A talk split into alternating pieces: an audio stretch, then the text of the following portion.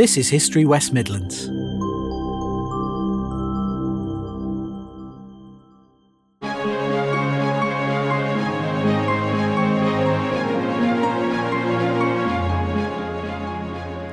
Hello, and welcome to History West Midlands, our regular in depth examination of various aspects of the Black Country. The Black Country and surrounding area has often punched well above its weight in producing its share of literary talent. But even by this yardstick, the name of one man dominates the early 20th century Francis Brett Young. Born in 1884 in Halesowen to parents of a medical background, Brett Young also trained as a doctor and saw military service in World War I. Yet, it's as a writer that he is more remembered. A favourite of Stanley Baldwin, his works fell out of fashion, but despite a period of obscurity, several have been adapted for film and television. His wide ranging output was prolific, but it was largely through his 30 novels that he painted the elegiac and poignant portraits of a part realistic and part imaginary local landscape and its people that, even after his death in 1954, can still evoke powerful imagery of our past. In a technique that combines the creativity of a novel with the facts of reality, he weaves stories intermingled with historical accuracy, in which my guest today describes how, and I quote, the reader is invited to actually hear what the voice is saying. But who was the man behind the pen? What's his story, and what aspects of his life were instrumental in his talents? Joining me to shed light on this is Dr. Michael Hall, a retired deputy headmaster and author with a particular interest in Brett Young. Currently chairman of the Francis Brett Young Society, his works include the biography Francis Brett Young, published by Borderline, and In Cramped and Sooty Cabins, the nail makers of Birmingham, Bromsgrove, and the Black Country explored through the novels of Francis Brett Young, which was published by the Black Country Society, of which he's also a former president. Let's start off by asking who was Francis Brett Young? What's his background and his family, his career influences? Tell us about the man. Well, as you've already said, he was born in Halesowen in 1884 but perhaps not part of the immediate Halesowen community. His father was a doctor who went on to become medical officer of health, so in a way, right from the start, he was set apart from the rest of the Halesowen community. Even though neighbours in Laurel Lane, where he lived, were nail makers and other skilled artisans, the Brett Young family were always somewhat detached from this, and I think that's the starting point, really. That in all of Brett Young's writings, there is some extent to which he's a bit of an outsider looking in, looking down, if you like, from the privilege of the reasonably well to do lower middle class on the working classes. So the immediate contrast, uh, I suppose, is with a writer who was a friend of his for a long time, D.H. Lawrence. They were very close contemporaries, wrote about similar sort of things, but Lawrence's background was quite different from Brett Young's in that he remained part of his community, the community in which he was born and brought up, for certainly the, the influential part of his working life, which Brett Young didn't. He lost his mother at an early age, didn't he? What, what effect did he that did. His, that uh, had upbringing? a tremendous effect. He was very close to his mother, much closer than he was to his father, as were his three full siblings, a brother and two sisters. And you see something of this in the fact that a number of his novels have sons who are very close to their mothers and who lose their mothers at an early age, the same sort of age as Brett Young lost his, he was 14. And this becomes a very significant factor in their life. Perhaps just to give you two examples Edwin Ingleby, who is the hero of Brett Young's most autobiographical novel, The Young Physician. His mother dies when he is 14, and just as Francis was, he's brought home from school too late to see her, and he never really gets over that. And perhaps even more significantly, Matthew Bradley, who is the son of Dr. John Bradley, also loses his mother at an early age. His father marries again, as Francis's father did. And Matthew is so traumatized by the fact that his father is choosing to marry again that he actually thumps him and knocks him down. I don't think that's anything Brett Young ever did, but I think you can see the trauma being relived. So that was a very significant moment in his life, yes. Clearly an educated man. Uh, what was the basis of his education? Well, initially he was educated at home and then went to the Iona Cottage High School in Sutton Coldfield, a small private establishment, and after that to Epsom College in Surrey, which had been established for the sons of doctors. And then from there, he progressed to the medical school in Birmingham University, where he trained alongside the dentists. he won a Sands Cox scholarship for that.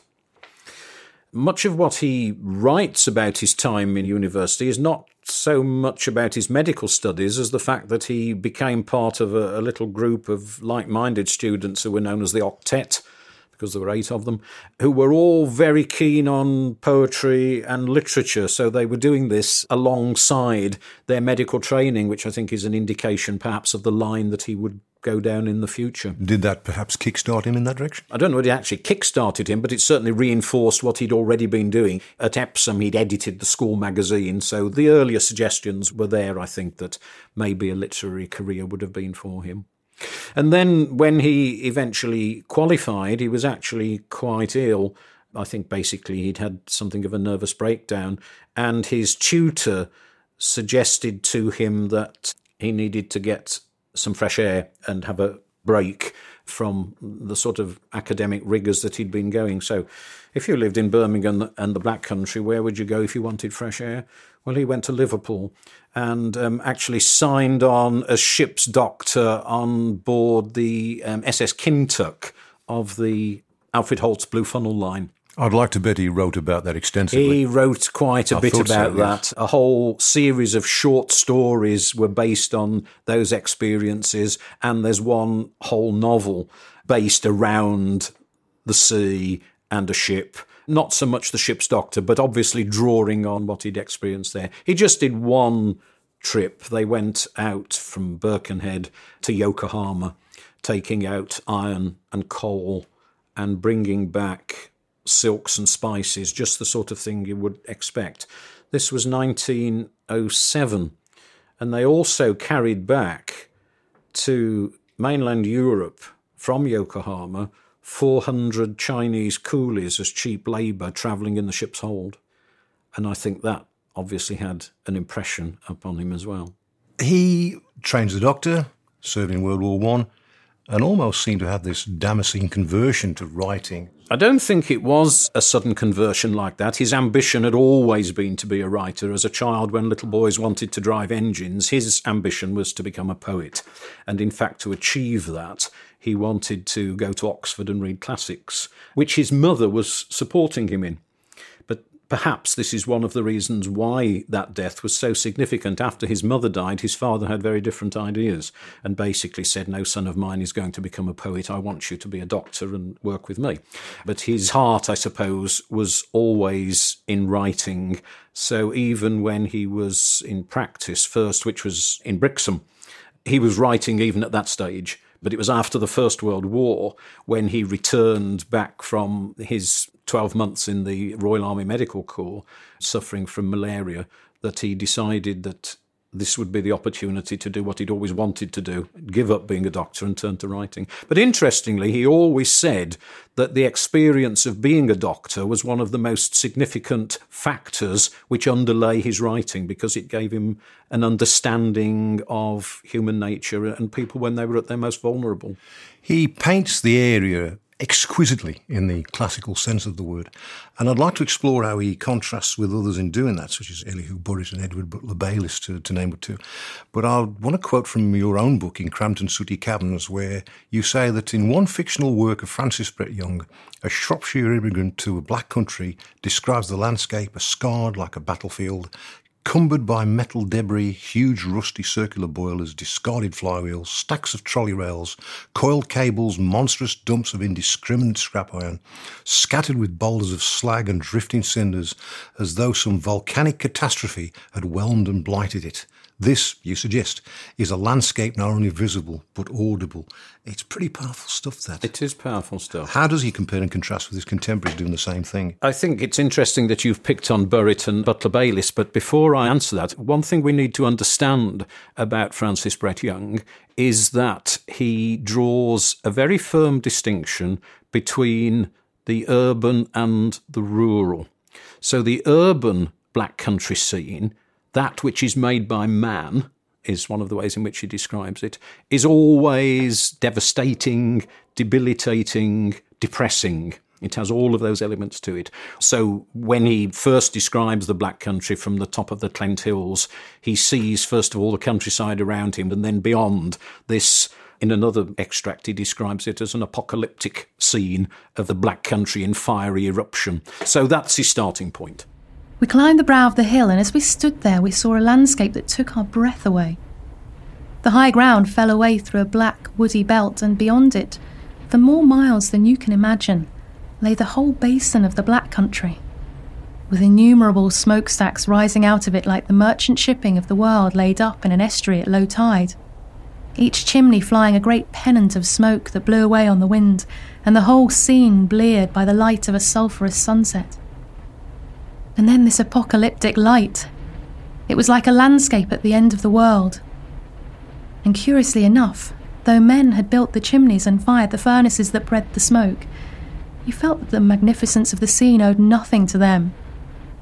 Its beauty was singularly inhuman, and its terror, for it was terrible, elemental. It made me wonder why you people who were born and bred there ever write about anything else. The countryside, that made by God, is entirely the opposite. People find healing by leaving the urban scene of which they where perhaps they work and of which they are a part and crossing into the countryside. It brings refreshment and renewal. South and west stretched a land of orchards and this was the season of harvest. Pale yellow streaked scarlet dark crimson. The cider apples scattered in dewy grass or heaped into mounds already exhaled their vinous perfume heavier still and richer on the air hung the scent of the perry pears lying beneath the noble candelabra of the trees from which they had fallen down and down into the warmth of that rich green land, down and down through the pallid gold of the motionless air. Bella drifted in a flight that seemed as ghostly quiet as that of the heavy winged butterflies that floated or lazily fluttered from heap to heap of bruised fruit. In this land, it seemed to her, the pulse of life must surely beat more naturally, more steadily than amid the bricks of North Bromwich or the cinder paths of Hayseech, where, even if one were blind to the surrounding ugliness. One's ears must suffer the perpetual assaults of hideous sound. There, the visible world was a challenge, or at least an offence. Here, its gentle hues and slow curves had a consoling quality. He obviously has a deep feeling for the area, that's reflected in his writings, but why in that case did he leave it behind and emigrate? Ah, well, that's another question altogether. He emigrated for health reasons after the First World War, when he came home suffering from a whole tranche of tropical diseases and wanted to turn his attention to writing, he got two bits of advice. One from his publisher if he wanted to make his living by writing, he needed to go and live somewhere cheap. And the second from his doctor that if he wanted to avoid the constant recurrences of malaria, he needed to go and live somewhere warm. So that was the reason for the emigration, which first of all took him to Capri and then ultimately to South Africa. Did that affect his output? Well, interestingly, when he was living in Capri, he wrote far more about the Black Country, and when he came back home, he wrote more about Italy. So maybe absence does make the heart grow fonder. Well, he's noted for his literary creation of a Greater Birmingham mm. years before any politician of mm. uh, this mm. epoch uh, thought of the thing, which, of course, was fabrication. Why were some of his locations topographically quite accurate and others completely invented? Brett Young always said that for him, in the construction of a novel, place came before person and plot. So the location is always significant. They were always very carefully researched and they are always identifiable. I'm not sure that any of them actually were totally invented, but I think what he actually did was sometimes he made transfers so that a part of a location is transferred and grafted on to somewhere else so that if you put the two things together, you get the complete picture that he's describing. For example, his final novel, the unfinished novel, Wistanslow, which is the story of a great house. If you follow the cycle ride that the hero of that novel takes to get from his home in Halesby, which is Brett Young's Halesowen, to Wistanslow, you can follow the route quite accurately and you will end up looking at Himley Hall. But if you go inside the building or take a little bit of time to look at the architecture of what's described, what you're actually looking at is Hagley Hall. So he's put the two together to create one new location.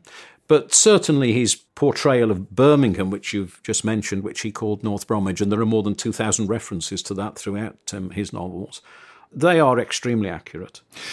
His accuracy in his portrayals, for example, nail making is well noted as well. I, quote again from uh, In Cramped and Sooty Cabins that social commentary was based on meticulous research. This resulted in the creation of novels that were also reliable social history.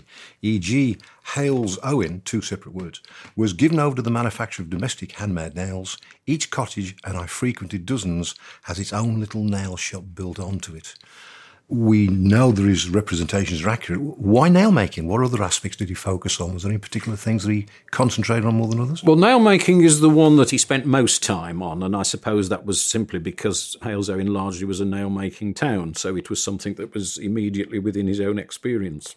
But you can also find descriptions, probably rather more cameo descriptions than the more spread descriptions of nail making that he gives throughout his novels, of mining, for example, chain making, brick making, and brick making is an interesting one. We mentioned Burritt um, a few minutes ago and didn't go back to him. Elihu Burritt has a very detailed and accurate description of a brickworks that he visited in Halesowen.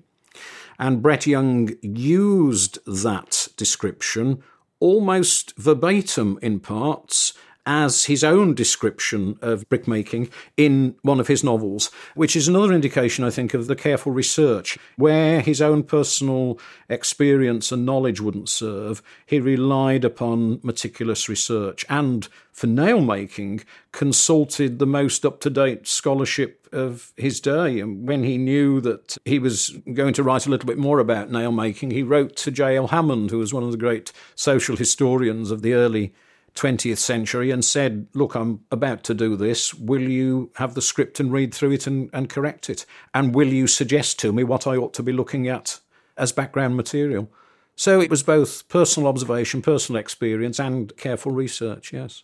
Why did he fall out of favour so quite dramatically, it would appear?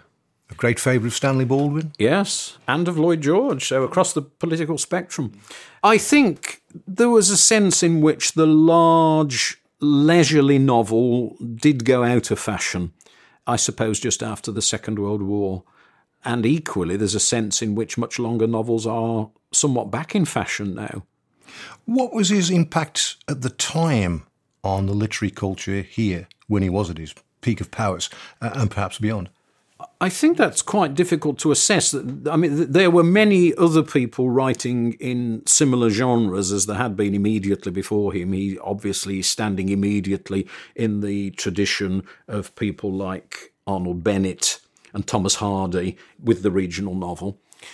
And of course, his own contemporaries included writers like Lawrence, we've already mentioned, who is much of Lawrence's descriptive style is very similar to that of Young, and people like Walpole with his great series of novels, same sort of style. These were people who socialised with one another and, and who no doubt shared ideas. Since Brett Young's time, well, certainly regional novels about Birmingham have taken off. There are all sorts of people writing Birmingham novels now Anne Bennett, um, Annie Murray, Judith Cutler, and of course David Lodge, Jonathan Coe and these are all post Brett Young. So maybe there's a sense in which the influence goes on there. And I mean, it's interesting. David Lodge, for example, calls Birmingham Rummidge, which I'm sure Brett Young would have approved of because he didn't have a very high opinion of North Bromwich, Birmingham, which is quite clear in the amount of detail he gives about it. So, what's the attraction of Brett Young well, to yourself for starters. Let's start off with you. You, you spent a large part of your recent years devoted yes. to the man. Well, not only recent. I mean, I first came across Brett Young when I was 14. And what attracted me to him then, and I suppose that stayed with me really, I read House Under the Water, which is the story of the Birmingham Welsh Water Scheme, the building of the pipeline. And that was the first time I'd ever encountered a novel which was about places I knew novels were always about somewhere else, but here was one that was actually about places I knew and had visited and could identify with. And I think that is still important in terms of Brett Young as a regional novelist. He describes the Black Country, its green borderlands, and Birmingham, bringing to life a world that's gone. Is he one of our first regional novelists?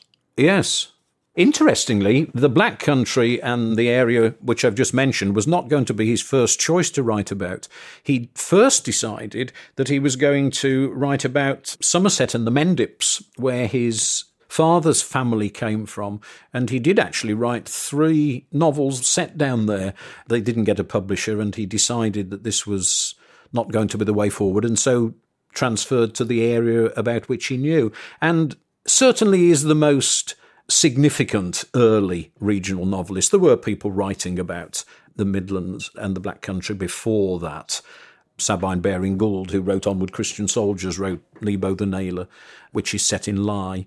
But that was a one off. Brett Young is the first to have such a widespread, I think. I mentioned in the introduction that he wrote other than novels, poetry as yes. well. But sell the man to me. What would I look for? What's the appeal to somebody who knows very little about him? And where would I start? What would be a good introduction?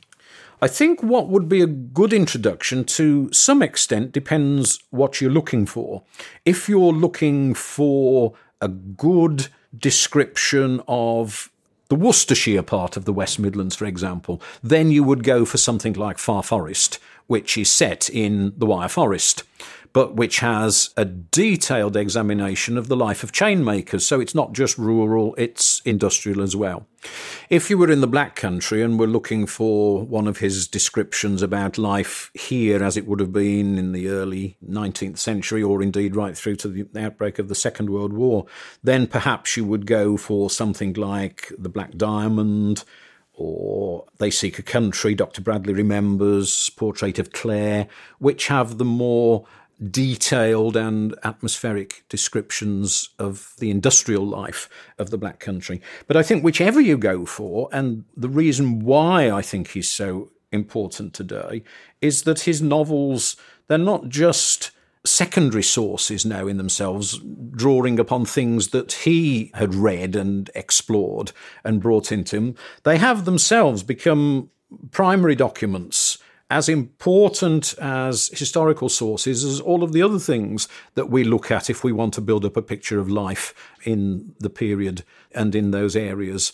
They portray something that is no longer possible to see other than in places like the Black Country Living Museum.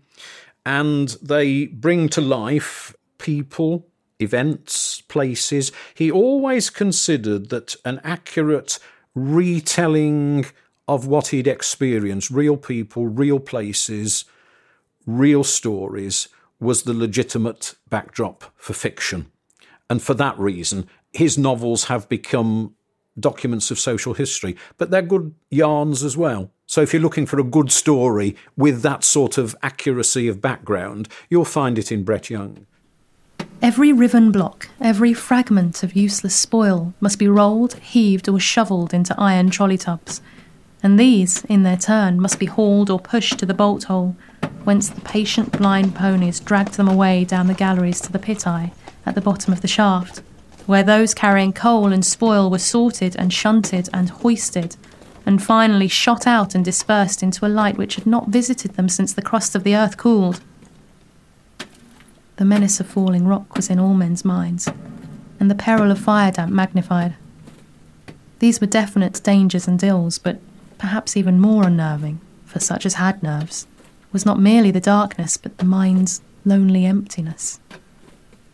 Amid the vast rumbles and echoes that haunted its silence, a sense not so much of oppression as of segregation, of being cut off from the beauty for which the soul yearned. But of course, he also wrote poetry.